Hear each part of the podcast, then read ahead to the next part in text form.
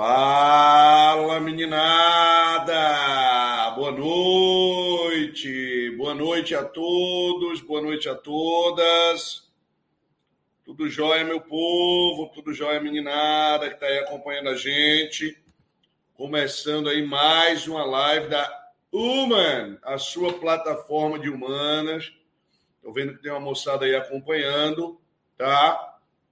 Qualquer coisa já vamos bater um papo aí no chat e vamos embora começar a parte dessa nossa live hoje, que traz aí como uma temática né, um, um, uma questão super relevante que envolve a crise econômica, a crise da Ucrânia, né, a guerra da Ucrânia, e os efeitos que isso pode trazer para a economia brasileira.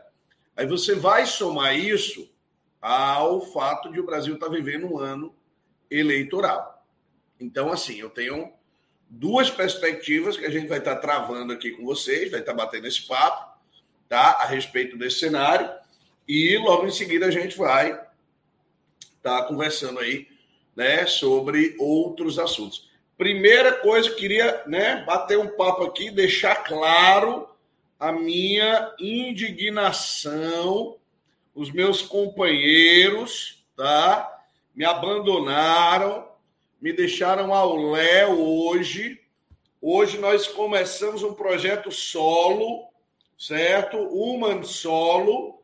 Antigamente a gente tinha uma convida, hoje nem isso.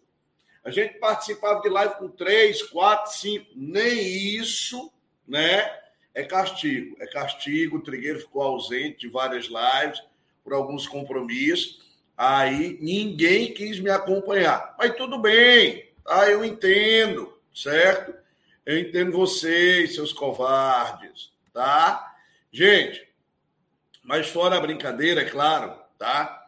A gente vai estar, na realidade, é, trazendo um assunto que é super relevante, que é super importante, que envolve aí esse cenário de guerra da Ucrânia. Tá? E quando a gente pensa no, no cenário da guerra da Ucrânia, a gente vai trazer para vocês todos os efeitos que essa guerra pode trazer para o cenário brasileiro.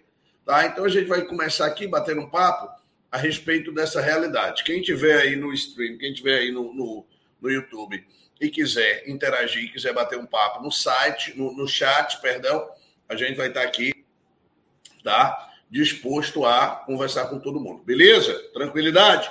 Vamos embora.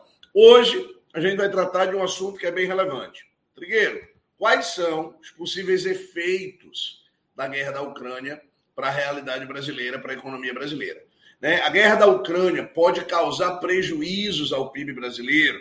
Né? A gente tem um estudo recente da Fundação Getúlio Vargas, da FGV, beleza? Das organizações mais sérias que a gente tem no Brasil. E a gente tem aí algumas notícias que não são muito animadoras, tudo bem? A FGV fez um estudo recente tá? que mostra que o Brasil tem a perspectiva de pior crescimento econômico entre os países da América Latina para o ano de 2022. Segundo a sondagem né, mais atual que a, que a FGV fez, o que pode ainda agravar mais o cenário né, é, é, é a deterioração desse conflito que a gente tem na Ucrânia. Caso perdure muito tempo o conflito nessa região no leste europeu, Tá? Isso pode ter efeitos diretos no PIB brasileiro ao longo do ano de 2022. E entre as consequências, né, a população estão a possibilidade, primeiro, de uma alta nos preços dos alimentos, de uma alta nos preços dos combustíveis e de uma instabilidade cambial muito séria. Beleza? Então a gente tem essas três perspectivas que a gente vai tentar trabalhar aqui com vocês hoje, dentro desse cenário é, é, a respeito da guerra. Eu vou trazer aqui para vocês já um slide, e aí eu queria que a Sai colocasse na tela, que traz uma notícia. Olha essa notícia, moçada, do começo do mês de março, beleza? Ó. Dia 4 de março, né? Portal G1, beleza? Brasil cai para a 13ª posição no ranking das maiores economias do mundo. O país foi superado pelo PIB da Austrália em 2021, segundo levantamentos da Austin Rating. Entre 2010 e 2014, o Brasil se manteve na sétima posição e desde 2020 está fora do top 10. Desempenho do PIB do Brasil em 2021 fica em 21 em ranking com 34 países. Você já percebe que a notícia não é legal. Ou seja, o PIB brasileiro em si, ele já vem enfrentando alguns prejuízos, alguns problemas. Ele não vem caindo de hoje. A gente teve uma queda para 13 lugar em 2021 e há uma probabilidade muito grande, há uma probabilidade muito grande do Brasil cair para 14 lugar no ano de 2022. E os dois maiores né, prognósticos é, é, os dois maiores indicadores que podem afetar negativamente a nossa economia são a guerra da Ucrânia e a, a eleição do ano de 2022. Você vai entender isso ponto a ponto aqui, rapidinho, para que a gente possa né, chegar um, um, uma análise bem técnica, tá? Lembre-se disso. O processo aqui é todo técnico. Antes disso, eu queria que você visse algumas notícias a respeito da economia brasileira de um passado não muito longe, beleza? De um passado não muito longe. Na revista The Economist, uma das revistas mais conceituadas que a gente tem no planeta, beleza? O que é que aconteceu, né, com a economia brasileira em algum em um intervalo de tempo, vamos assim colocar, dos últimos 10 anos? Quais são as principais capas da revista The Economist, né, que dizia, 10 anos atrás, que o Brasil estava decolando. E, professor, o que foi que aconteceu de lá para cá, com a realidade da economia brasileira? O que é que é, a gente tem aí de, de posição negativa, vamos dizer assim? Que é que interferiu de maneira direta né, para que a economia brasileira desse tão errado? O que é que a gente pode trazer aqui para vocês? Primeira coisa, deixa eu te mostrar aqui algumas dessas capas da The Economist. Se liga. Essa é a primeira capa do ano de 2009. Beleza? Do ano de 2019, 2009, perdão. Que dizia o seguinte para a gente, olha lá. O Brasil decolou. E agora? Né? É, é, eu brinco sempre dizendo, quem segura esse país? Brasil decolou em 2009. Beleza. Em 2013, já vem essa outra bomba aqui, ó. E agora, né? O, o foguete brasileiro, né, tá caindo. A economia brasileira está vivendo um momento complicado em 2013. E tem mais algumas notícias da The Economist, tá? Mostrando parte do que foi esse processo de evolução e queda da economia brasileira. Ou seja, o que é que aconteceu, Trigueiro? Tem mais duas capas aqui, ó. Essa é bem interessante, tá? SOS, olha o velho Cristo Redentor pedindo ajuda. E a própria The Economist, ela pede, inclusive, em uma, em uma das suas capas, né, no ano de 2016, tá? o fim do governo Dilma Rousseff. Beleza? acabou-se o que era doce. Vamos entender, de certa forma, tá? O que é que a The Economist né, escancara aí, vamos dizer, em relação à, situação brasileira. O que é que aconteceu, professor? A gente tem que entender que o PIB brasileiro já vem caindo já tem um tempo. De 2017, 2018 para frente, o PIB brasileiro enfrentou vários problemas. Toda a instabilidade política do impeachment, todo o cenário eleitoral do ano de 2018, todo o contexto de pandemia, a guerra da Ucrânia e agora a gente já entra na eleição. Então, o PIB brasileiro, de fato, né, ele veio perdendo força, tá? Ele veio perdendo importância. Quando a gente para para pensar nesse cenário, como é, Trigueiro, que a gente pode entender parte né, dessa, dessa nossa perda de PIB, desse ano eleitoral, o que é que acontece tá? Como é que a como é que a Ucrânia, como é que a guerra da Ucrânia pode interferir diretamente no cenário brasileiro? Vamos lá, né? A gente tem alguns pontos que são relevantes para a gente entender isso. É, o Brasil se destaca hoje negativamente entre os países com piores projeções de crescimento do PIB para o ano de 2022. A piora nas condições macroeconômicas internas e no ambiente político, elas foram alguns dos principais fatores para que isso acontecesse. E o país aguarda ainda outros efeitos da guerra da Ucrânia, certo? A primeira, eu acho que o primeiro efeito sentido dessa guerra, que se arrasta aí por pouco mais de 30 dias, foi o efeito no combustível. E como muita gente diz, pô, o combustível sumiu pra, subiu para caramba, tá?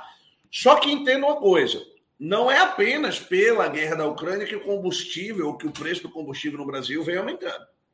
Eu tenho um dado aqui que mostra a evolução do combustível no Brasil entre o ano de 2013 e o ano de 2022. E aí, Sai, se você puder deixar só o slide na tela, eu te agradeço, para que os meninos vejam aqui maior. Só o slide na tela. Beleza? Isso, muitíssimo obrigado. Tá? Se você der uma olhadinha aqui, moçada, você vai perceber o seguinte, ó. Aqui eu estou em junho, janeiro, perdão, de 2013, tá? Deixa eu dar ênfase aqui só na data. E aqui eu tenho tanto a gasolina como o óleo diesel, beleza? Tanto a gasolina, ó, como óleo diesel. E observe aqui o preço do óleo diesel em janeiro de 2013, estava girando aí em torno de R$ reais e um pouco, R$ 2,10, mais ou menos R$ 2,20. E a gasolina ali nos R$ 2,90, perfeito? Olha o processo de evolução disso, até chegarmos em janeiro de 2022. Janeiro de 2022. Aqui, ó. A gasolina ultrapassando os sete reais, beleza, subindo aí no rumo para os oito, e o óleo diesel subindo aí dos seis para os sete. Mas perceba que o aumento ele vem se dando de maneira contínua, com uma certa redução em 2017, tá? Aqui, ó, entre abril e junho, um crescimento posterior a isso, com a pequena oscilação em abril de 2019. A gente tem uma queda acentuada ali, ó, no meio do ano de 2020, cenário pandêmico, o consumo caiu, beleza? De 2020 para frente, ó, o preço aumentou, dispara, beleza. E janeiro de 2022 a gente tem isso. Chegamos agora ao cenário da guerra da Ucrânia. Pode me transferir de novo para a tela, por favor. Chegamos no cenário da Ucrânia. E quando eu penso nesse cenário ucraniano, e aí a gente vai entender, por exemplo, a questão que envolve o combustível, né? O combustível ele está interligado com todas as atividades econômicas de um país né, seja de muito presente ou de maneira indireta. Como o Brasil utiliza o modal de transporte rodoviária, predominantemente rodoviária, mais de 65%, o preço de todos os produtos no Brasil é dependente do quanto está custando o diesel e a gasolina. A gente tem que lembrar disso. Um aspecto da economia brasileira, né, que pode ser levado em consideração para o aumento desse preço é exatamente isso, tá? As distâncias no Brasil são também muito, muito, né, é, muito volumosas. Né? O Brasil é um país de grande extensão territorial. Então, isso interfere de maneira direta no preço do nosso combustível. Além disso, é claro, a gente equipara o preço do barril do petróleo no Brasil ao cenário internacional, ao cenário né, do mercado internacional. E isso vai interferir na oscilação dos preços da economia brasileira. Então, quando eu paro para pensar nesse cenário, a gente tem prejuízos aí que mostram tá, que o nosso preço do combustível vai continuar a crescer mediante o cenário da guerra da Ucrânia. Como nós temos a Rússia como um grande produtor de petróleo no planeta, isso afeta toda a cadeia de produção global, seguido, óbvio, das sanções econômicas, então nós vamos ter aí um prejuízo considerável. A gasolina chegou no Brasil em 12 reais em alguns estados. 12 reais. Então, nós temos esse primeiro problema. Ah, o preço do combustível ele vai subir consideravelmente ainda no Brasil, mediante aí um possível, um possível, é, um possível prolongamento desse conflito, beleza? Então a gente tem parte dessa realidade. Segundo motivo, a gente tem que ter muito cuidado, e isso pode interferir de maneira direta na nossa economia. A guerra da Ucrânia, ela eleva o preço do trigo e de derivados de trigo, como pão, como massa, como biscoito e daí por diante. A gente tem um aumento já de cerca de 30% no preço da farinha. E um detalhe, nós ainda não estamos vivendo, e aí eu estou falando de acordo com quem? De acordo com o Banco Central. Nós ainda não estamos vivendo o pico inflacionário do Brasil. Pelo amor de Deus, professor. Ainda vai piorar? Vai. Quando é provavelmente o nosso pico inflacionário? Abril. É esse mês, né? Então se prepare, que vem ainda uma lapada maior. Professor, o pico inflacionário do Brasil é em abril, é em abril. Então, assim, quando a gente para para pensar, né, no trigo hoje, tá? Ele vai aumentar ainda mais em abril, muito provavelmente. Certo? Sobretudo, o preço do trigo se deve ao fato da Ucrânia ser um grande produtor de trigo, né? dos maiores do planeta. Não me falha a memória, Rússia e Ucrânia juntas respondem por cerca de 20% da produção mundial. Isso é um volume gigantesco, é um volume considerável. E essa, é, é, é, os efeitos da, da guerra da Ucrânia, eles já recaem sobre o preço do trigo em alguns estados brasileiros, Rio Grande do Sul, Paraná, que são grandes produtores. O Brasil não é o grande produtor mundial do trigo, certo? Mas a gente tem aí um aumento considerável do preço já dos seus derivados e do próprio trigo. A gente tem o Sindicato das Indústrias de Panificação e Confeitaria do Rio Grande do Sul, massas e biscoitos, né, que é a Sindiplan, ela mostrou que já no início da guerra, nos últimos 14, nos primeiros 14 dias de guerra, a gente teve um aumento de 15%. E a gente tem um outro aumento previsto de 15%, de 15 a 20% para o dia 1 de abril. Quem dera fosse mentira, né, professor? Mas não é não. Tá? Então a gente vai ter um aumento desse custo, um aumento desse preço aí. Então isso é, né, talvez o segundo grande efeito da crise é, da guerra da Ucrânia para a gente. Tá? Se a gente parar para observar, o preço da tonelada do trigo no mundo ele já subiu 20%. Beleza? A saca do trigo, no início do conflito, ela estava girando em torno de 1.500, 1.600 reais. Beleza? O preço do, do, da saca não, perdão, o preço da tonelada. Se fosse da saca, ninguém comia mais pão. Né? É, hoje ela está girando em torno de dois mil reais. Dois mil reais a tonelada. Ou seja, é um custo altíssimo. Eu tenho esse incremento. O que é que a gente pode ter de alternativa? A alternativa para a gente hoje é se aproximar de los hermanos argentinos. Por quê, professor? Porque a Argentina é um grande produtor de trigo. Tudo bem que isso não solucionaria o problema, mas amenizaria. Por que, que não soluciona? Porque a oferta né, do produto argentino já está fechada com outros acordos internacionais, é óbvio, ele tem que cumprir o acordo, e também a, a, o aumento da demanda né, de outros países. A Argentina não vai vender só para a gente, a Argentina vai vender para quem paga melhor, beleza? A Rússia é o maior exportador de trigo, eu acho que a Ucrânia é o quarto maior exportador de trigo. Mas isso representa um, um prejuízo considerável para a gente. Tá? É, vários cenários que mostram que o preço do trigo hoje talvez seja o maior vilão da inflação dentro do nosso cenário. Se você parar para observar, do dia 18 de fevereiro, que é onde começa. É, é, que é onde começa, né? onde a gente começa a ter né, a, a intensificação e o acirramento para um conflito. Até, por exemplo, o dia 18 de março, eu tenho um aumento de mais de 400 reais no preço do trigo. Então, isso, da, da tonelada. Então, isso é um prejuízo muito grande. Olha aqui, eu reclamei, e quem não chora não mama, não é isso?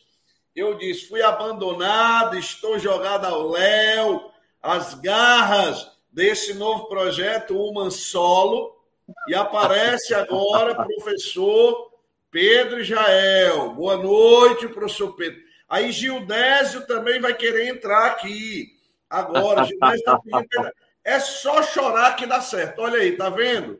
Essa história de quem não chora no mama é verdade. Entra aí, menino Gildésio Santana, e entra menino Pedro Israel. Ninguém, ninguém solta a mão de ninguém. Tá uma louco? Solo, uma eu acho que eu não estou ouvindo vocês. O microfone de vocês está desligado ou é impressão minha? O meu. Tá me ouvindo? Tá me ouvindo? Me ouve? Agora eu lhe ouço, perfeitamente. Ninguém, ninguém solta a mão de ninguém. Ah, olha aí. Uma solo, jamais. Jamais uma solo. Jamais uma solo, olha aí. Muito bem. É um golpe, é um golpe, quase que de Estado. Tintim. Então, menino Gildés está tomando ali o seu São Geraldo, muito provavelmente. Suco de limão. Suco de limão, olha aí.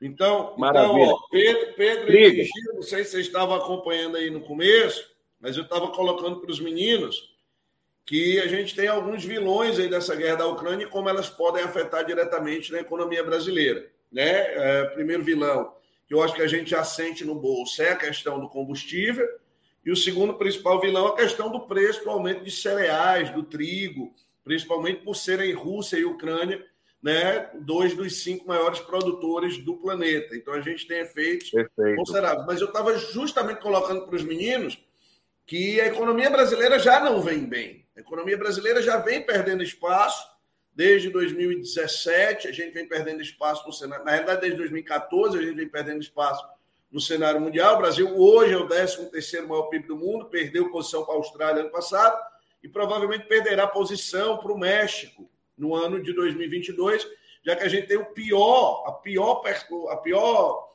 é, é, perspectiva de crescimento para o ano de 2000, para o ano de 2022 na América Latina como um todo. E esse prejuízo é. já vem aí de, de uma data, já vem se arrastando. Deixa eu interromper aqui o compartilhamento da tela para ficarmos nós. Pronto. Esse tema, esse tema, primeiramente, primeiramente gostaria de dar boa noite a todas e todos que estão aqui nos acompanhando e dizer que o tema que o Trigueiro escolheu não poderia ser mais adequado para o atual momento que nós estamos atravessando. Inclusive um tema, um tema para lá de bonito, né? Esteticamente bonito. Além do tema muito importante, você observa que falar da economia brasileira, perspectivas em tempos de guerra, é uma coisa muito bonita, muito bela não esperaria menos de você, meu querido irmão, amigo Ítalo Trigueiro. Muito Esse bravo. tema é um tema com tantas, com tantas camadas, nós poderíamos aqui traçar vários paralelos em relação não apenas à guerra, mas a outros cenários, como, por exemplo, se nós observarmos que em 2022 nós estamos aí rememorando, eu não vou dizer celebrando, porque não há o que se celebrar, mas nós estamos aí rememorando, recordando cinco anos da nova lei trabalhista, que não gerou nenhum emprego, nós vamos perceber que a situação do Brasil não é por conta da guerra. É claro que as pessoas elas adoram criar narrativas para encontrar um vilão, encontrar um culpado. Indiscutivelmente, a guerra ela traz prejuízos, sobretudo no que diz respeito ao campo do setor primário. Inclusive, há quatro semanas, há basicamente um mês, nós tivemos a publicação do PIB brasileiro referente ao ano passado, ao ano de 2021. Não sei se você chegou a comentar a respeito, mas dos, dos três principais setores, setor primário, secundário e o setor terciário, nós vamos observar que o único setor que não apresentou crescimento foi exatamente o setor primário. Ele teve um recuo. É claro, foi um recuo muito pequeno, foi um recuo de 0,4, 0, quase 0,5. É um recuo muito pequeno, mas é um recuo frente aos outros dois principais que acabaram tendo um exponencial crescimento, que inclusive, analisando o que o ano de 2021 teve em relação a 2020, nós praticamente conseguimos recuperar tudo aquilo que, em tese, foi perdido no ano de 2020. Se nós pegarmos o setor primário, ele teve esse recuo, porém, o setor terciário, que é o setor, sobretudo, comércio e serviço, e o secundário, com a indústria, eles tiveram um crescimento que juntos representam mais de 90% do PIB brasileiro. Então, mais de 90%. Então, são, são números importantes. Mas, sobretudo, eu gostaria de voltar para a questão do trabalho, porque a reforma trabalhista, inclusive, nos últimos dias, foi ventilada a possibilidade de se flexibilizar ainda mais as leis trabalhistas, uhum. com a desculpa de que isso poderia gerar novos empregos. Ora, se a reforma lá de 2017 alterou mais de 100 pontos da CLT, lembrando que quando nós falamos da CLT, da consolidação das leis do trabalho, nós estamos falando de um dos mais importantes documentos da história do Brasil, que data lá de 1942, lá da era Vargas, Vargas, que foi um político muito, muito curioso, porque ao mesmo tempo que nós vivíamos a ditadura varguista, onde direitos civis e direitos políticos foram caçados, ele implementou direitos sociais, como os direitos do trabalho. E foi exatamente por isso que ele foi aclamado pelas massas como pai dos pobres. Então, olha como é curioso isso. Se a gente olhar para o Brasil recente, é possível estabelecer alguns paralelos bem curiosos, porque, infelizmente, o projeto de educação que nós temos no Brasil, ele é um projeto que tem por objetivo exatamente fazer com que as pessoas elas não tenham entendimento a respeito dos seus direitos.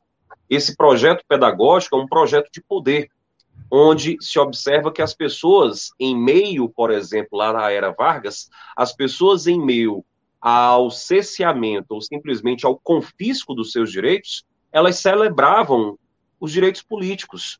Perdão, elas celebravam os direitos sociais, que são os direitos trabalhistas, mesmo não tendo mais os direitos políticos e não tendo os direitos civis. E aí a gente entra numa questão muito importante com o Brasil atual.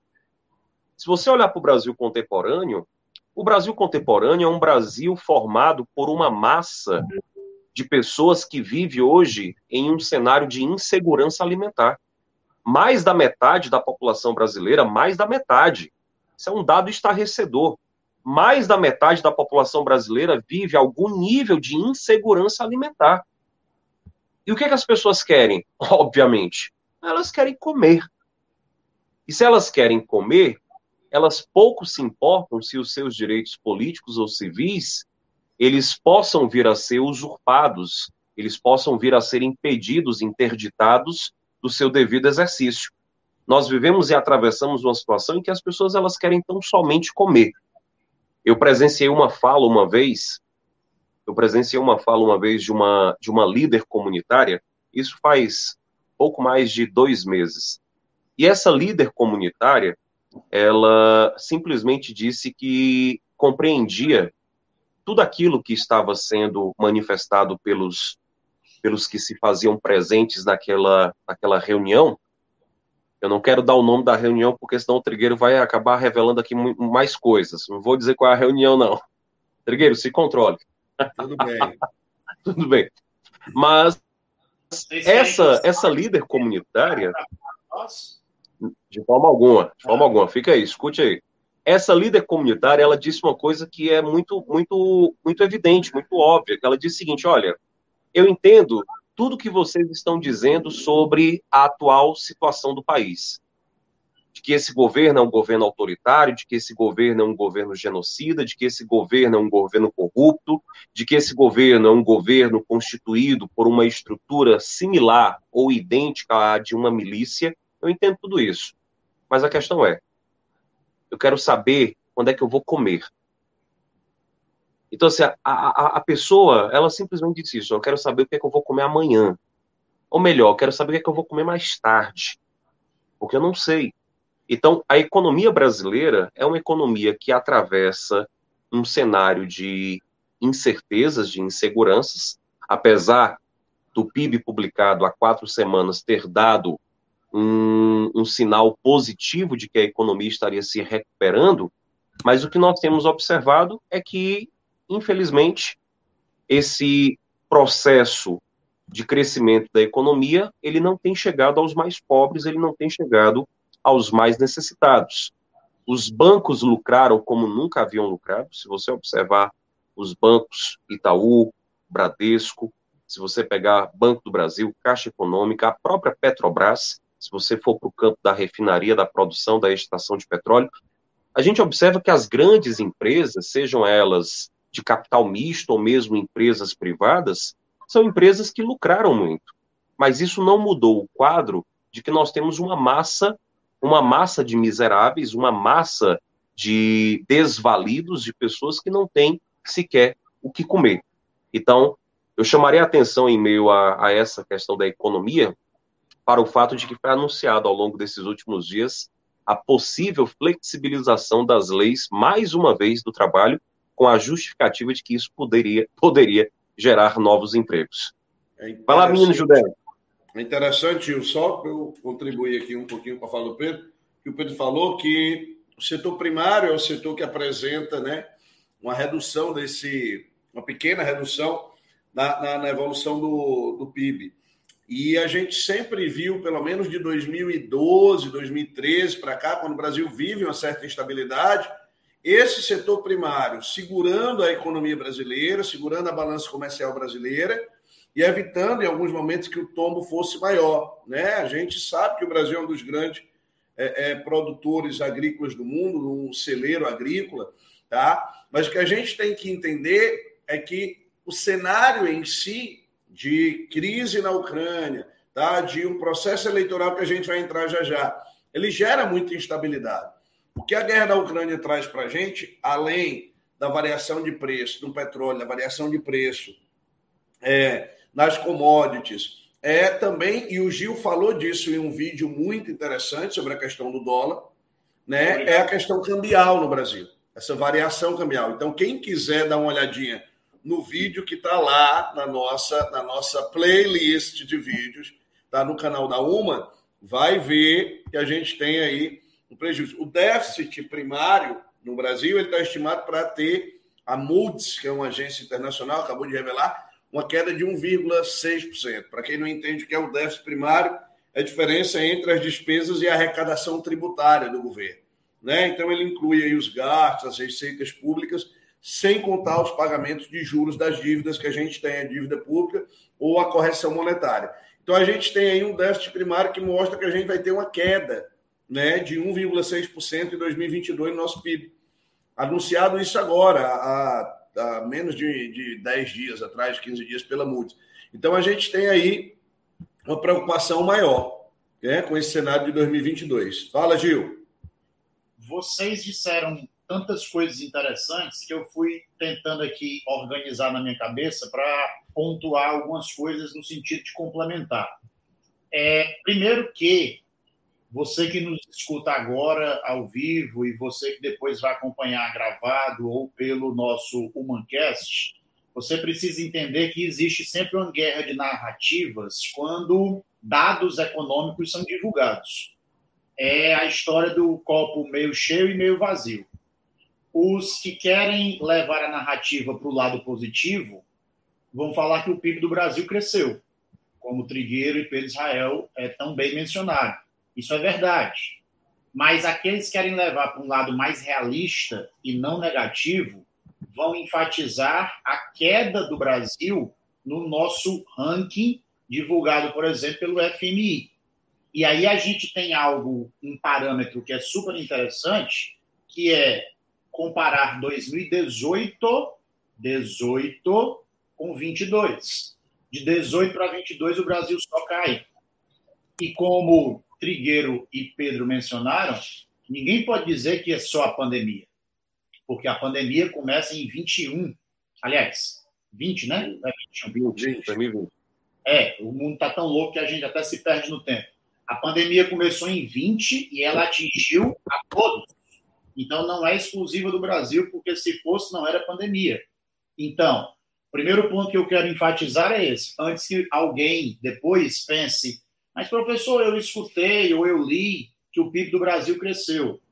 É, é um crescimento, por um lado, mas existem outros lados a serem observados. Outra coisa também muito importante que foi dito é colocar dentro do período histórico, quando o Pedro fala 2017, né? É, eu tenho dito muito isso para os nossos alunos, Trigueiro e Pedro, que cada vez mais as questões do Enem elas trazem comandos com Cronos. Uhum. Elas trazem comandos com na segunda metade do século XX, no final dos anos 90, na primeira década de não sei quando, e, e eu tenho dito muito isso para eles, que eles cresceram em uma época onde os professores colocaram na cabeça deles que as datas não são importantes. E essa é uma grande falácia. A data pela data, realmente, ela se torna vazia e vira quase um objeto de, de quiz, de quem quer ser milionário, de, é, de perguntas e respostas. Mas a data, dentro de um contexto, ela é super importante. Então, por exemplo, qualquer aluno tem a obrigação de saber que quando a questão começa na segunda metade do século XX, a questão está falando de Guerra Fria. Qualquer aluno tem a obrigação de saber que quando a questão fala no Brasil, no final dos anos 90, a questão vai estar falando de uma migração super importante, que é a queda da direita e a ascensão de um governo de centro-esquerda porque no final dos anos 90 nós já estamos caminhando para o final do governo Fernando Henrique, que foi em 2002, mas aí nós já temos uma queda da economia dos emergentes e, por consequência, o centro-esquerda ou o movimento de centro-esquerda começa a ganhar força. E eu estou fazendo toda essa introdução para chegar a 2017, que foi o ano que o Pedro mencionou algumas vezes. 2017, nós já estamos sob a governança de Michel Temer. E aí, o terceiro ponto que eu queria enfatizar e pontuar, Pedro falou claramente, e quem tem ouvidos ouça, que a reforma trabalhista em nada aumentou o número de empregos gerados no Brasil. Isso aí é da mesma série da lei das empregadas domésticas. É da mesma série. É a mesma série. E quando a gente fala de reforma trabalhista no Brasil, Michel Temer, isso está dentro de uma política de ajuste fiscal.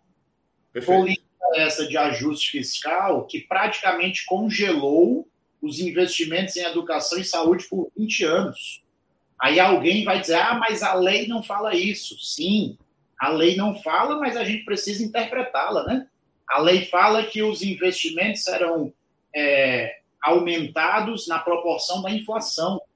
Só que em um país onde os investimentos em educação e saúde são deficitários e que eles precisavam ser aumentados muito mais do que a inflação, obrigá-los a serem apenas no valor da inflação é praticamente congelar.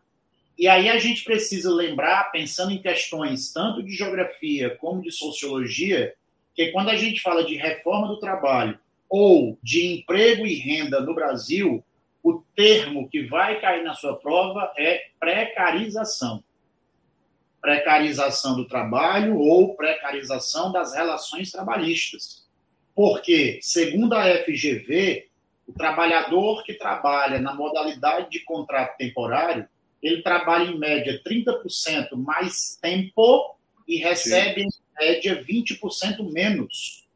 E certa vez eu disse isso em sala e uma menina acredito eu, cheia de inocência, perguntou: professor, e como é que a pessoa aceita trabalhar mais e ganhar menos? E aí eu realmente não me controlei, ri, porque é de uma inocência tão, tão juvenil que chega a ser bonito. A ino... Chega a ser bonita a inocência. E eu disse, minha filha, as pessoas aceitam porque elas precisam. Só que a gente tem um país repleto de pessoas trabalhando sem ou praticamente sem nenhum direito trabalhista. E isso, Inclusive, Gil. Isso nos leva para o aumento da precarização. Fala, Pedro. Inclusive, Gil, é, essa é a essência do trabalho análogo à escravidão contemporâneo. Quando a gente olha para o trabalho análogo à escravidão, as pessoas ficam se perguntando como é que esse trabalho é um trabalho semelhante ao que acontecia lá no século XIX, nos séculos 18, 17, as pessoas o quê? São pessoas negras, escravizadas, trancafiadas dentro de senzalas. O trabalho análogo à escravidão, ele é um trabalho com carteira assinada. Ele é um trabalho que tem registro. Não é o fato de ter um mero registro, uma mera carteira assinada que retira a possibilidade daquela condição ser uma condição análoga à escravo. Porque você tem exatamente não só a questão do salário, dos salários baixos que são pagos, mas você tem a condição de ser desumano. Se é uma atividade subhumana, se é uma atividade subhumana ou desumana, ela é configurada como análoga à escravidão. se ela é uma atividade extenuante, se ela é uma atividade insalubre. Então Isso. você tem, ó, subhumana, extenuante, insalubre e ainda tem a escravidão por dívida. Então, esses quatro tipos, inclusive, são os tipos que são tipificados pela OIT, que é a Organização Internacional do Trabalho. E o Gildés tocou num ponto aqui muito importante, que é a questão da precarização. A precarização, ela não começou agora, ela, ela é um reflexo lá dos anos 80 que se expressou nos anos 90. Por quê? Lá no final dos anos 80, para você que está nos acompanhando, prestem muita atenção para aquela virada da década de 80 para a década de 90, porque lá no final dos anos 80, nós tivemos um consenso mundialmente conhecido como Consenso de Washington ou Conferência de Washington, realizada em 1989, onde nós tivemos as diretrizes do neoliberalismo estabelecidas mundialmente, com uma paternidade e uma maternidade que tem nomes, inclusive. Nós temos ali, eu vou pedir aqui licença ao meu querido e o mais fluente da UMA em inglês, que é o nosso querido Trigueiro. Nós temos ali Ronald Reagan e nós temos Margaret Thatcher. Oh, yeah, São man. pais, os pais do neoliberalismo. E quando a gente olha para o neoliberalismo que foi ali instituído em 1989, a primeira consequência ou reflexo que nós temos é nos anos 90 com as mudanças relativas ao mundo do trabalho, com destaque inclusive para a terceirização. Observe que o trabalho terceirizado ele surge nos anos 90. O, tra o trabalho terceirizado. Vai lá. Pause, só para não perder aqui. Questão da US do último vestibular. Em qual país da América Latina o neoliberalismo começou? Questãozinha da prova de geografia. E a resposta é Chile. Chile. Nós, da UMA, nós temos uma live sobre Chile, que é ó, um espetáculo, tá? Inclusive, inclusive, precisamos fazer outra para falar do atual presidente chileno.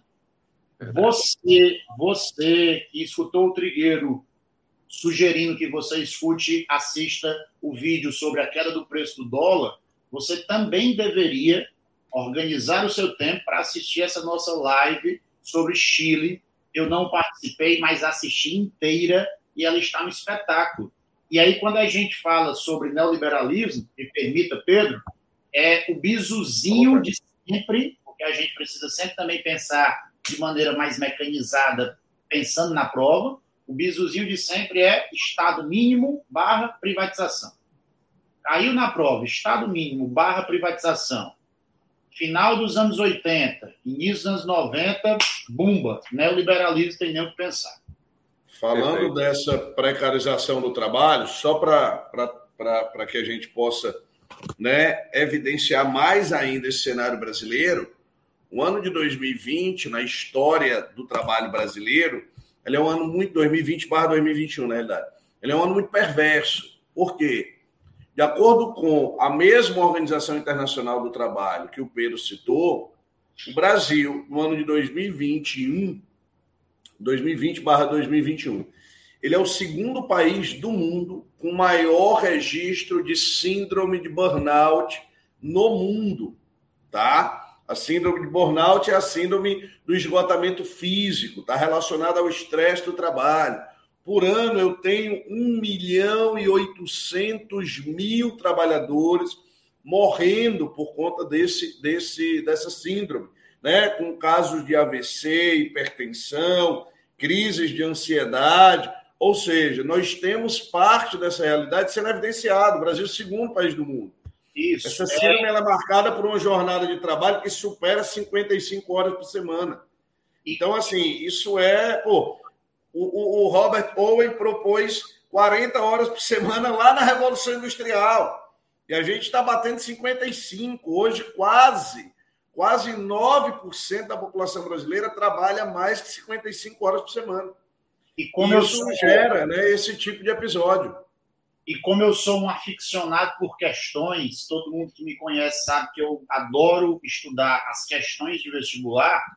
Última prova do Enem, questãozinha que abria um dos cadernos, não vou me lembrar de qual cor, falando sobre a modalidade contemporânea do trabalhador chegar em casa, mas ainda continuar trabalhando através dos instrumentos tecnológicos.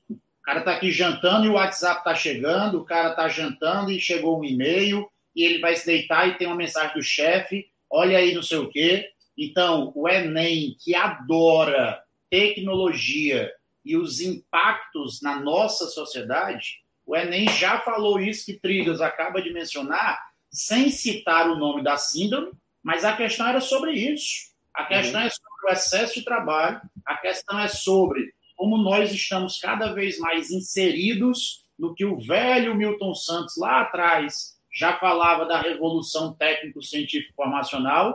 E aí, meninos, vocês dois, que têm uma capacidade fantástica de decorar nomes, e que eu invejo, porque eu não sei o nome de nada e de ninguém, como é o nome daquele filósofo que tem sido muito lido, que fala sobre a sociedade do cansaço? Byung-Chul Han. Olha aqui, ó. Não foi nem combinado, viu? Olha aqui. Byung-Chul Han, Sociedade do Cansaço. Eu jamais me lembraria do nome dele, mas a Sociedade do Cansaço é a síndrome que Trigas também acabou de lembrar. As Sim, coisas... a, sociedade, a sociedade do desempenho que ele fala dentro, essa sociedade do cansaço é a sociedade do desempenho. In, inclusive, é só um adendo, meu amigo Gil.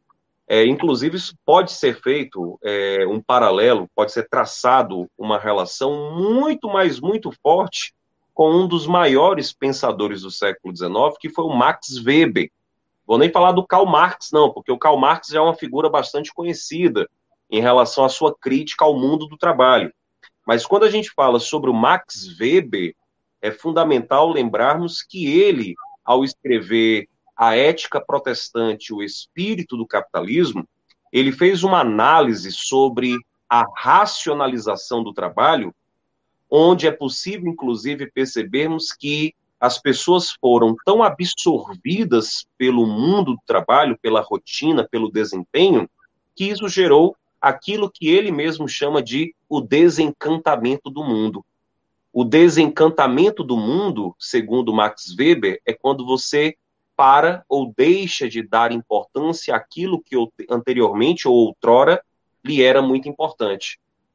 Quando você passa, por exemplo, a deixar de dar atenção à sua família, aos seus filhos, aos seus pais, quando você passa a não dar mais atenção àquilo que era caro para você porque você está sendo sugado pelo trabalho, você está atravessando o que o Max Weber chamou de o desencantamento do mundo.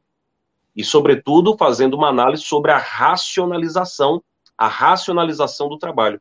Então, o que o Byung-Chul Han ele nos traz é muito interessante, porque ele, já que o Gil tocou aqui no assunto, para quem quiser ler esse autor, ele é um sul-coreano, muito interessante, o Byung-Chul Han, ao escrever A Sociedade do Cansaço, ele tenta fazer uma análise é, em relação ao que teria sido a sociedade disciplinada do Michel Foucault.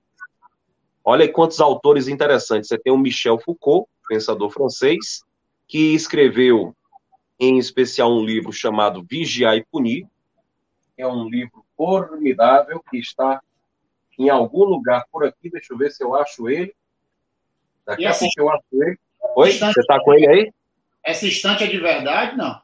É, é de verdade, ó. Esse aqui é de ah. verdade. Não é mas, é, né? mas é interessante. Não vai cair aí, não, né? Para trás é. essa tela? Não, cai não, cai não. Isso aqui tá seguro, viu? Tá Isso seguro. É... Opa, aí, achei, só um minuto. Isso aí não é igual o currículo do, do, do Docatelli, não, né? Aqui, ó, ah. achei. Ó, esse aqui, ó, essa obra. Trigueiro, você tem essa aqui? Essa aí eu tenho a mesma edição. Vigiar e Punir. Essa aqui é uma obra do Michel Foucault. Isso aqui é, é, é uma das obras mais incríveis do século passado. Essa obra ela trata sobre a sociedade disciplinar. O que o Byung-Chul ele vai fazer é exatamente mostrar como teria sido essa transição da sociedade disciplinar para a sociedade do desempenho. E isso entra dentro de um processo que está muito, no caso do Byung-Chul Han, está muito associado ao que o Max Weber havia dito lá no século XIX sobre a racionalização da vida, a racionalização do trabalho. esse processo de desencantamento do mundo, que vai, inclusive, desembocar na síndrome de burnout, onde o Brasil ele não só padece desse problema, como ele ainda lidera o ranking do país mais ansioso do mundo, né? Nós somos o país mais ansioso do mundo, maior nível de ansiedade. Cerca de aproximadamente 19, 20 milhões de brasileiros foram já foram diagnosticados com algum nível de ansiedade. Então, Perfeito. são números bem assustadores. Mas, Trigueiro, me permita, a festa é sua, viu? Me permita aqui contribuir só com as indicações de livro sobre algum assunto que nós, nós estamos tangenciando. Outro autor extremamente lido nos últimos tempos, Yuval Noah Harari, né? Perfeito. Sapiens, Homo Deus, estão aqui, Sapiens e Homo Deus, e 21 lições para o século 21, ó, para vocês ficarem orgulhosos de mim, todo etiquetadozinho, tá? Estou orgulhoso, hein? E aí, ó, é, é, as 21 lições estão divididas em partes. A primeira parte é o desafio tecnológico. E o capítulo 2 é trabalho. Quando você crescer, talvez não tenha um emprego. E a parte 2, que fala do desafio político, aí olha que interessante: nacionalismo, problemas globais, existem respostas globais. E olha a parte 3, chamada Desespero e Esperança, capítulo 11, Guerra. Nunca subestime a estupidez humana. Nós temos alguns. É um, é um, é um, é um visionário, sem nós, dúvida nenhuma. Isso quer dizer, nós temos alguns autores contemporâneos que são visionários e que merecem ser lidos, e que, se os vestibulares tocarem neles, estão falando de temas que nós estamos a cada semana aqui mencionando, né? Essa semana, por exemplo, eu tive a alegria de dar uma aula sobre racismo à luz do professor Silvio de Almeida. Então, falando sobre os três tipos de racismo. Ou seja, toda essa nossa conversa aqui é só para incentivar você que está nos assistindo, você que vai nos escutar pelo Humancast, é para lhe incentivar também a ler ler, abrir mão de alguns programas bobos. Claro, todos nós precisamos de alguns momentos de bobagem na vida, mas abrir mão de alguns programas bobos, abrir mão de algumas coisas que não levam a nada e ler, porque senão a gente vai só reproduzir as ideias dos outros e não vai ter argumento, não vai ter nada para acrescentar. E é, é, é, eu, eu, eu lembrei agora em todas as falas, tanto na do Pedro como na do Gil, né, de, uma, de uma clássica frase do, do grande Charles Chaplin, né? Homens é o que sois, não sois máquina. E, e eu relembrando parte de algumas leituras, falando de como a semana de quatro dias na Europa hoje é uma realidade muito forte. Tá? Você está tirando parte de um dos dias da semana para viver mais parte dessa realidade. Deixa eu só voltar aqui para o tema central, porque a gente sempre vai pois ter vou, essa fuga. Nós vamos nos despedir. Trigas. Um beijo. Peraí, peraí, peraí, não vai agora não. Me permita só uma observação, Trigas, porque eu acho que tem tudo a ver com o que você disse agora. Me perdoe. Sim, Trigas falou sobre a semana de quatro dias. Agora você, querido humanoide, como disse Tiago Cavalcante, não confunda isso com subocupação. Tá? Subocupação é quando o trabalhador trabalha menos do que gostaria e trabalharia mais se houvesse emprego. Perfeito. Então, é, o cara é garçom, mas ele só é chamado para trabalhar de quinta a sábado, que é quando o restaurante funciona. O cara é cerimonialista, aqueles locutores de festa, por exemplo, e só é chamado para o buffet quando tem festa. Então, é, esses exemplos e tantos outros são de pessoas subocupadas. Quando o Trigueiro menciona os, a semana de quatro dias, é uma modalidade prevista em lei, praticada sem diminuir o salário do trabalhador ou diminuindo a partir de um acordo coletivo, mas que a pessoa, basicamente, ela está é, seguindo um modelo nacional, totalmente diferente da subocupação. Porque a, sub, a subocupação vai gerar subremuneração e nesse mundo cada vez, nesse país cada vez mais caro, aí é o início do fim. Perfeito, perfeito, perfeito. perfeito, perfeito. Deixa eu. Pedro, Pedro vai ter que sair. Beijo. Vim, vim, só, vim só me dar um abraço e os parabéns pela live maravilhosa. Vou continuar aqui assistindo a você, mas a noite é sua. Estou aqui para aprender Maravilha. com você hoje. Beijo. Valeu, Pedrão. Beijo. Valeu. Gil, beijo. fique tranquilo. Deixa eu só trazer um alento para a gente, que eu não sei se é um alento, tá? Mas óbvio que esse cenário de conflitos, esse cenário de guerra, ele não traz problemas só para a realidade brasileira. Todo mundo entende isso. Eu tenho um, um, um dado aqui, que eu quero que a Sai, inclusive, compartilhe comigo a tela mais uma vez, Sai. Deixa eu colocar aqui para os meninos, é, que é o dado da inflação, por exemplo, na Alemanha, certo? O dado recente da inflação alemã. Se Sim. você observar no gráfico, esse pico que eu tenho aqui de 2021 para 2002, final do ano, gente, ó, a inflação alemã está beirando os 8%. Os 8%. Moçada, parece que para gente, deixa eu parar agora a tela, parece que para gente isso é muito bom. E a nossa inflação, esse ano, provavelmente, superará facilmente os 15% com tudo que a gente já viveu de acumulado. Mas para a Alemanha, 8%, essa é a pior inflação dos últimos 40, 30 anos no território alemão. Lembre-se que eu estou falando de um país que se reunificou em 1990. E lembre-se. 30 anos é a pior inflação. É, e lembre-se que dentro desse período que Trigas acaba de mencionar, nós temos a crise de 2008. Perfeito. Nem a crise global de 2008, a Alemanha chegou numa situação como essa de, de agora. Estados Unidos com 7,9% de taxa de inflação, o Reino Unido com 5,5% antes da guerra da Ucrânia, já era a pior inflação dos últimos 40 anos do Reino Unido, 5,5%. Então, assim, o cenário ele é muito, muito complicado. Para a gente no Brasil, ele pode ser agravado, perceba o que eu vou dizer, ele pode ser agravado né, por conta do cenário eleitoral.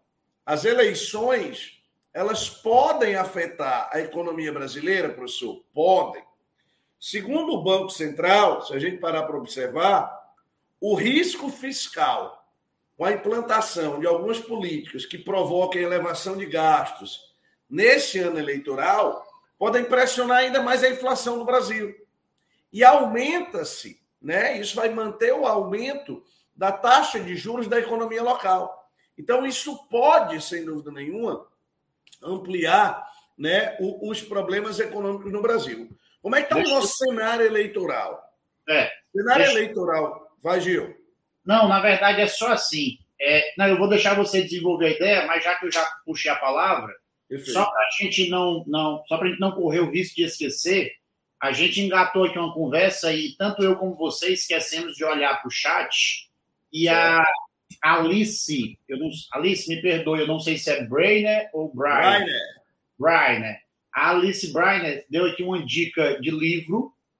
Um livro muito bom é Ansiedade Combatendo o Mal do Século, do Augusto Cury.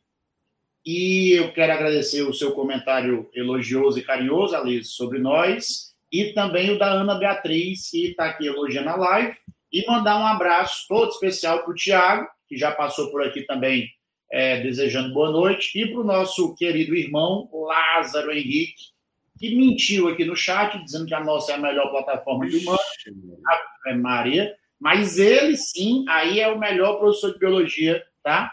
Não tenho dúvida. Ah, Desse país desse país. Oh, peraí, peraí, peraí, Alice está dizendo, sou do terceiro Med Master Surgil, amiga da Júlia. Eu sei, Alice, eu sei que você é minha querida aluna. Eu só não sabia se era Brainer ou Brainer. Mas ainda bem que eu tenho aqui o Trigueiro, que é poliglota, fala 17 idiomas, especialmente russo e chinês. Perfeito. Tá aqui sempre para me ajudar. Vai, fala aí sobre a eleição e eu tenho um, a dar um pitaco aí. Eu quero falar sobre o risco país, tá? Perfeito, maravilha. A, a, a Alice, inclusive, ela fez a seguinte pergunta, né? O professor, a guerra em si da Ucrânia, né? Temos algumas novidades, ou tem alguma novidade é, li algo sobre a diminuição das ofensivas em Kiev. Na realidade, nós estamos tendo alguns acordos sendo fechados, o, o Alice. E se a gente parar para observar, a gente teve alguns cessares-fogo tá? em, alguns, em algumas cidades. Entre elas, a gente, o ministro da Defesa russo anunciou um cessar-fogo a partir de 10 horas né, de, de hoje, de amanhã, perdão. No caso, já, já estamos no hoje na Rússia, que é 4 horas da manhã, mais ou menos, em Brasília, na cidade de Mariupol. Tá? Isso é, é, é basicamente o corredor sanitário. Mas alguns acordos e alguns avanços estão sendo feitos. Né? É. O Zelensky já, já declarou, já declarou que existe uma possibilidade da desmilitarização do país e da não associação dele à OTAN. Então, na realidade, a gente começa a ver um outro cenário agora se desenrolando, que seria um cenário mais diplomático, seria um cenário mais de negociações. O grande... Sim, o grande avanço, Alice e a todos que nos escutam, é que a Ucrânia deu sinais claros que vai adotar a neutralidade Perfeito. Então, só a nível de comparação, ela vai se tornar uma Suíça da vida. Perfeito. Que se declara oficialmente neutra e que não se atém à possibilidade de, por exemplo, entrar na OTAN. Então, Alice, o grande avanço foi esse. O lance da desnazificação, do reconhecimento da Crimeia e do reconhecimento das regiões de Donbass, Luhansk e Donetsk é, são pedidos que o Putin, que a Rússia, pedidos não, né? Exigências que a Rússia vem fazendo desde o início. Ou seja, a grande novidade desses últimos dias é que o Zelensky, ou Zelensky, já menciona a ideia de oficialmente declarar a Ucrânia como um país neutro. E isso já deu uma arrefecida no ímpeto russo. Entretanto, repito a história da guerra de narrativas, alguns analistas internacionais temem que seja apenas uma estratégia russa de retornar militares para Belarus para que eles possam renovar munições, renovar ânimo, descansar algumas horas, reabastecer os tanques, óbvio, né? Os tanques precisam de combustível e depois ter uma ofensiva ainda mais forte. Então, o próprio Zelensky, Gil, o próprio Zelensky há pouco tempo, duas, três horas atrás, estava vendo a notícia recente, que ele disse, sim, nós estamos negociando, mas são só palavras. E isso. que nós não acreditamos em ninguém, né? Até e por... isso, isso foi logo após, logo, né, após algumas notícias circularem, né, via Estados Unidos, de que a Rússia teria mandado mil mercenários de um grupo chamado Grupo Wagner tá, para Donbás, para a região de Donbás. Né? Esse grupo Wagner é um grupo de inteligência aí, é um grupo de mercenários, na realidade, que está lá no, no, no, leste da Ucrânia, hoje na região de Donbás, que é a primeira região atacada. Então, a gente tem essas notícias. Ou seja, a gente tem várias narrativas aí e certezas a gente não tem. Isso, até porque há mais ou menos 35 dias, um dia antes da guerra começar, o primeiro-ministro russo primeiro-ministro, o primeiro-ministro não, o ministro de Defesa russo disse que não havia planos de ataque 24 horas antes. Então, né? Boy, vamos lá, Pires. Deixa eu trazer para cá para os meninos agora o cenário que a gente também vai pintar, que é o cenário eleitoral no Brasil. Aqui nós temos, tá? Sai, se você puder colocar aí na tela, né? Esse nosso slide, tá? Ah, o processo eleitoral no Brasil e como esse processo eleitoral pode interferir de maneira direta na nossa economia, dentro do nosso cenário, o que é que isso pode afetar. A gente está vendo aí alguns nomes que são Sai. mais famosos, perfeito. Tem, como, tem, como, botar as nossas, os nossos quadradinhos para o lado direito, sai? A gente, eu não sei se tem como, só se tiver. Se não tiver, não tem problema. Sim. Tem aí gente... alguns é... Só um minuto, Gil Coelho, já já eu te respondo. Tem alguns nomes que são famosos, como vocês estão vendo aí, né? Você está vendo aí o Ciro Gomes na, na, nos primeiros quadros de cima. Você está vendo aí Luiz Inácio Lula da Silva, o próprio presidente Bolsonaro, Sérgio Moro, e algumas figuras não tão conhecidas, como o André Jonanes, né, do Partido Avante, você está vendo aí também o Felipe Dávila do Novo, você está vendo aí tá, o, o Leonardo Pericles, de um partido chamado UP, que é a Unidade Popular, que é um dos partidos mais novos, se não mais novo partido do Brasil. Você está vendo Simone Tebet do MDB, uma figura conhecida, Vera Lúcia do PSTU, enfim, você está vendo aí alguns personagens. Tá? Como é que o cenário. Oi? Só um detalhe. É, João Dória, que para quem não sabe é esse que está abaixo do Sérgio Moro, Sérgio Moro eu acredito que seja um rosto mais conhecido, João Dória ainda não está confirmado 100% como candidato do PSDB. Né? O PSDB fez prévias, onde ele foi o mais votado, mas a convenção do PSDB só ocorrerá entre o final de junho e o início de julho. E é na convenção que o candidato realmente é confirmado.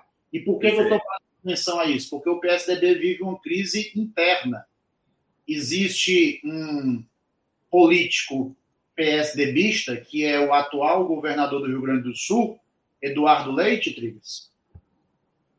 Nome nunca é meu forte, eu acho perfeito, que é Eduardo. Perfeito, perfeito, Eduardo Leite. Eduardo Leite, que já renunciou ao governo do Rio Grande do Sul, porque ainda não desistiu de ser o candidato pelo PSDB. Então, a gente está colocando aqui o que provavelmente será, mas, como a gente sempre é, prima pela excelência, pode ser que não seja João Dória e sim Eduardo Leite. Vai, Trilhas. E aí, esse cenário, de uma forma geral, né, é, ele pode interferir de maneira direta no processo eleitoral, certo? Eu tenho aí, como a gente colocou, né, um Banco Central que tem um comitê de política monetária, que eu não sei se você já ouviu falar, que chama Copom, beleza?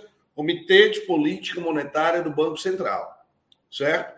Ele que comumente divulga a famosa taxa Selic, que mais uma vez eu vou reforçar, o menino Gil falou muito bem nessa nossa nesse vídeo que tem lá na UMA sobre a questão do preço do dólar e a queda do preço do dólar, tá?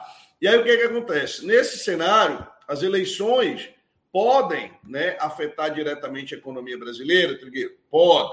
Existe um risco que muitos afirmam, que é o risco de desancoragem, vamos dizer assim, das estimativas de um maior prazo no Brasil, para o nosso panorama fiscal. Ou seja, a gente tem aí uma projeção de crescimento para o Brasil num futuro não tão longe, né? afirmam que 2024, 2025 a gente possa ter um crescimento maior, mas isso depende em parte dos resultados do processo eleitoral. Eu quero mostrar para vocês as pesquisas mais recentes que nós temos. Né? O, o, o que hoje é previsto, e aí, por favor, entendam, o que hoje é previsto nas pesquisas eleitorais para o cenário eleitoral brasileiro. Em praticamente todas as campanhas, todas as pesquisas, sem exceção, tá? Você vai ver, aqui eu vou trazer para você, ó, pesquisa de três fontes, beleza? O G1, né, baseado no Instituto Datafolha, beleza? O Poder Data, ok? Que é uma pesquisa realizada pelo Grupo Bandeirantes, e também aqui o JC Concursos, que é um, um, um, um órgão independente que fez pesquisa pelo IPESP. Em todos os cenários, se você der uma olhada, nós temos a projeção de segundo turno, entre o ex-presidente Luiz Inácio Lula da Silva e o atual presidente Jair Bolsonaro. Aqui na, na no cenário do G1, primeiro turno, 43% para o Lula e 26% para o Bolsonaro. No, no, segundo momento aqui, ó, isso era final do ano passado, tá? Lula e Bolsonaro, né, com 34% e 29%. E agora, mais recentemente, Lula e Bolsonaro, 44% né, para o ex-presidente Lula, 24% para o atual presidente Jair Messias Bolsonaro. Então, o cenário que se desenha, e aí, por favor, entenda, é cenário, tá? A gente não está com teleologia barata de antecipação do futuro, de nada. O cenário que se desenha é que a gente tem um segundo turno aí entre o ex-presidente Lula e o atual presidente Jair Bolsonaro. Isso pode, em algum momento, gerar né, para o mercado até mesmo uma certa estabilidade, que a gente já tem dois indivíduos para um segundo turno. O que vai acontecer nesse segundo turno, aí ninguém sabe. Mas no entendimento, por exemplo, do Copom, do Comitê né, de, de Política Monetária do Banco Central, há uma necessidade de uma política monetária nesse ano mais é, é contracionista, mais controlada, a fim de que a gente consiga chegar numa taxa base de juros de 11,75%, 12%. Nesse atual momento, as estimativas são diferentes disso. Nesse atual momento, as estimativas chegariam a uma inflação que superaria os 15% do cenário brasileiro. O que muito provavelmente vai ser puxado, um, pelo preço da gasolina, dois, pelo preço dos alimentos no cenário brasileiro. Então, assim, a gente tem, de fato, desses dois cenários que, agravados pela crise da Rússia, podem potencializar ainda mais a crise brasileira. Menino Gil? Sim, vou só aproveitar logo para responder o Gil Coelho, para não deixá-lo tanto tempo sem, sem resposta. O Gil fez uma pergunta bem bacana que é a seguinte: Professor, tem alguma possibilidade de Putin anexar parte da Ucrânia, como já fez, e dar a opção de dividir em troca de paz da outra parte ucraniana? Acho muito difícil, Gil. Aí eu preciso responder a sua pergunta a partir de. Vou dividi-la. Tem alguma possibilidade do Putin anexar parte da Ucrânia, como já fez? Sim. Não acredito na segunda parte da sua pergunta e depois dá a opção de dividir em troca de paz. Não acredito que isso faz parte da estratégia de Putin, tá? Mas que há um claro desejo, manifesto, de anexar a região de Donbass, sem dúvida nenhuma. Não acredito que ele vai usar isso como moeda de negociação de paz, tá? Não uhum. acredito nisso. A, a Gil, a Gil é aluna muito é bem. A Gil. É a Porque Gil. você é o Gil. É, eu e sou ela é a Gil. Tem o Gilberto Gil, tem o Gil do Vigor. Aí eu é, pensei logo, e é aluna do Isaac, grande Isaac, que já esteve aqui participando do nosso Uma Convida. Gil, mande, mande, um abraço para ele, viu? Mande um abraço para o Isaac. Aí agora eu quero retomar a questão eleitoral e a relação disso com a nossa economia. Queridos, existe um indicador internacional chamado risco país, que obviamente quando se refere ao Brasil, ele vira risco Brasil. Esse indicador ele é elaborado por consultorias internacionais. E aí prestem bem atenção. Um dos consultores internacionais mais conhecidos é o pai da expressão BRIC, e eu estou falando de quem? Estou falando de Jim O'Neill. Primeiro, desculpe aí o meu inglês, que é. É isso mesmo. Jim é O'Neill. É, é, o meu inglês é londrino, ali de Notting Hill, que foi onde eu fui criado. Tá? Só assistiu é... aquele filme, né? Ah, o primeiro filme que eu assisti com Vlad, a minha doce esposa. 1999, primeiro filme que nós assistimos juntos Canção do filme She, de Elvis Costello. Ah, garoto. 99 eu era muito pequeno, eu não lembro disso, não. Aí preste bem atenção. Voltando para o lance da consultoria ou dos consultores internacionais. Imaginemos a seguinte situação: Trigueiro é um empresário e tem capital para investir em outro país. Trigueiro vai contratar uma consultoria internacional que vai apontar para Trigueiro quais são os mercados mais estáveis para Trigueiro fazer investimentos.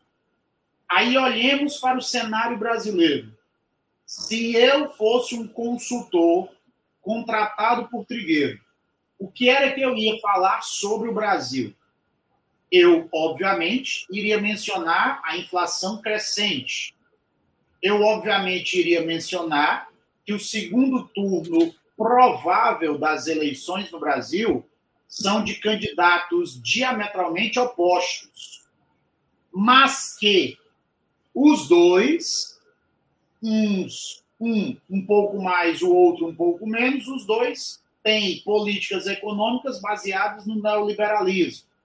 Eu iria mencionar que politicamente o país está travado há muito tempo.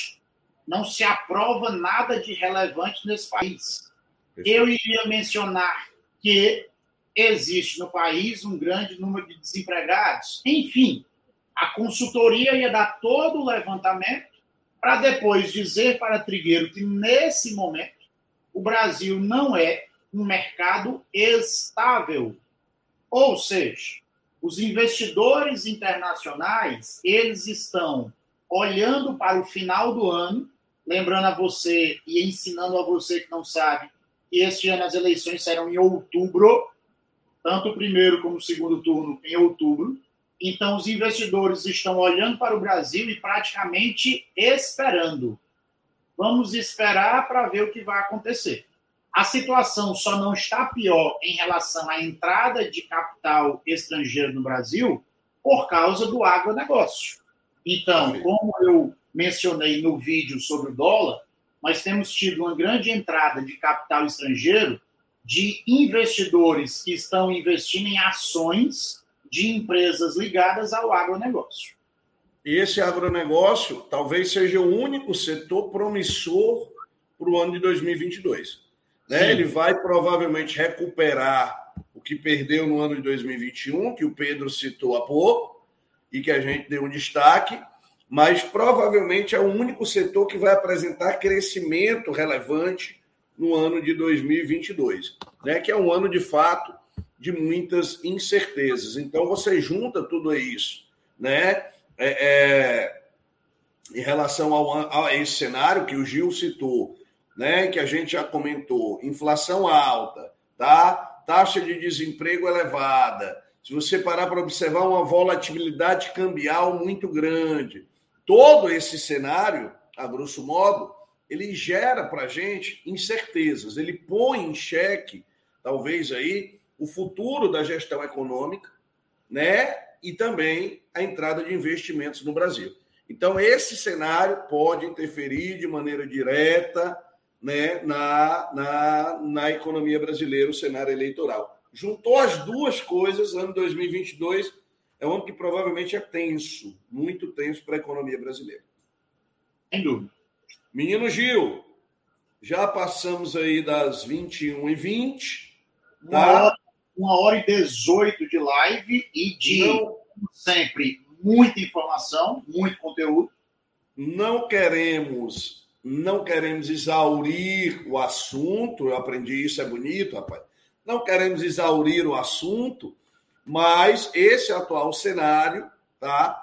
Aponta para essa realidade que a gente pontuou aí para vocês e, como sempre, a UMA trazendo temas que são relevantes para os próximos vestibulares. Podem esperar aí tá, esses cenários, essas crises econômicas aparecendo aí nos seus vestibulares, essa interferência econômica aparecendo nos vestibulares de vocês. Isso é, para mim, muito, muito provável de aparecer já nessa prova da UES do dia 1 de maio e, em sequência, Unicristos, Unifor e os outros vestibulares fora da cidade de Fortaleza do Brasil.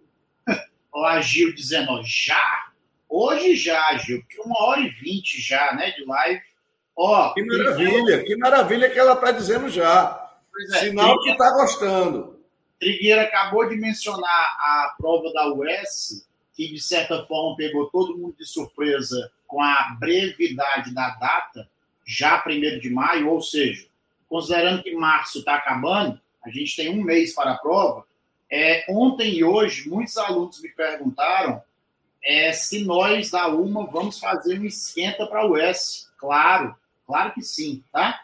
É muito provável que nós reservemos pelo menos as duas últimas semanas de março para falar de UES. Não combinei ainda com, não combinei ainda com os nossos outros amigos, mas posso garantir que nós vamos sim é, nos dedicar ao S, como sempre fazemos quando tem algum vestibular, e vamos, inclusive, enfatizar em geografia e história do Ceará, porque a gente sabe que muitas escolas é, foram pegas de surpresa, como eu disse, e aí está uma correria louca para dar geografia do Ceará e nós vamos dar a nossa pequena contribuição. Alice, obrigado pelo seu comentário, tá? De que as lives salvam a sua quarta-feira. Fico muito feliz. E lembrando a todos que todas as nossas lives, todo o nosso material, todo o nosso material fica disponível, seja no Instagram, seja no nosso podcast no Spotify, seja aqui no YouTube. Nós temos um compromisso de ter material gratuito de qualidade. Nós temos e, um, nós temos como o nosso... menino Gil pontuou, eu não quero nem jogar pressão para ninguém. Eu não quero jogar essa pressão para ninguém. Mas, de repente, quem sabe, a uma possa fazer até um, mini curso presencial para o S, quem sabe, na semana do 25 ao 29, que antecede aí, né, essa, essa prova. Quem sabe a gente não faz um curso aí, né, um professor por noite, quem sabe, um dia na semana, lá no curso Conceito, lá no Espaço Prime, que são os nossos parceiros. Então vamos pensar, se vocês pedirem muito isso, né? Quem sabe? Quem sabe? Olha aí. Alice já achou muito interessante. Então, quem sabe a gente não poderia fazer isso? Né? Seria presencial e tal. Uma taxinha de inscrição que para você é irrisória frente à sua aprovação. Olha aí, quem sabe?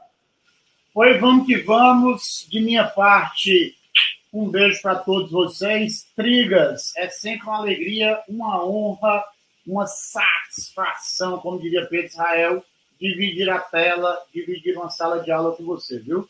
Prazer é meu, meu irmão. E agradecer sempre a todos os alunos que têm acompanhado a gente.